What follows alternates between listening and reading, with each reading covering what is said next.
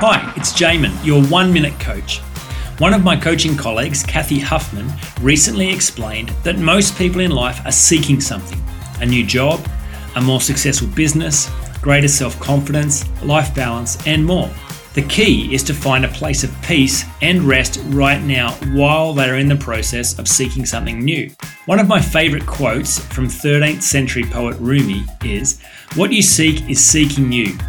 It's such a powerful idea in this context. If you imagine that the object of your desire is also seeking you, that there is another realm at work bringing the outcome closer to you, it allows you to relax into a state of patience and calm and even release your grip on the outcome.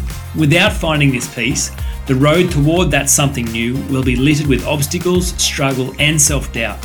Find peace, and the road becomes more smooth with delightful discoveries and growth opportunities along the way. For more information, go to oneminutecoach.com.au.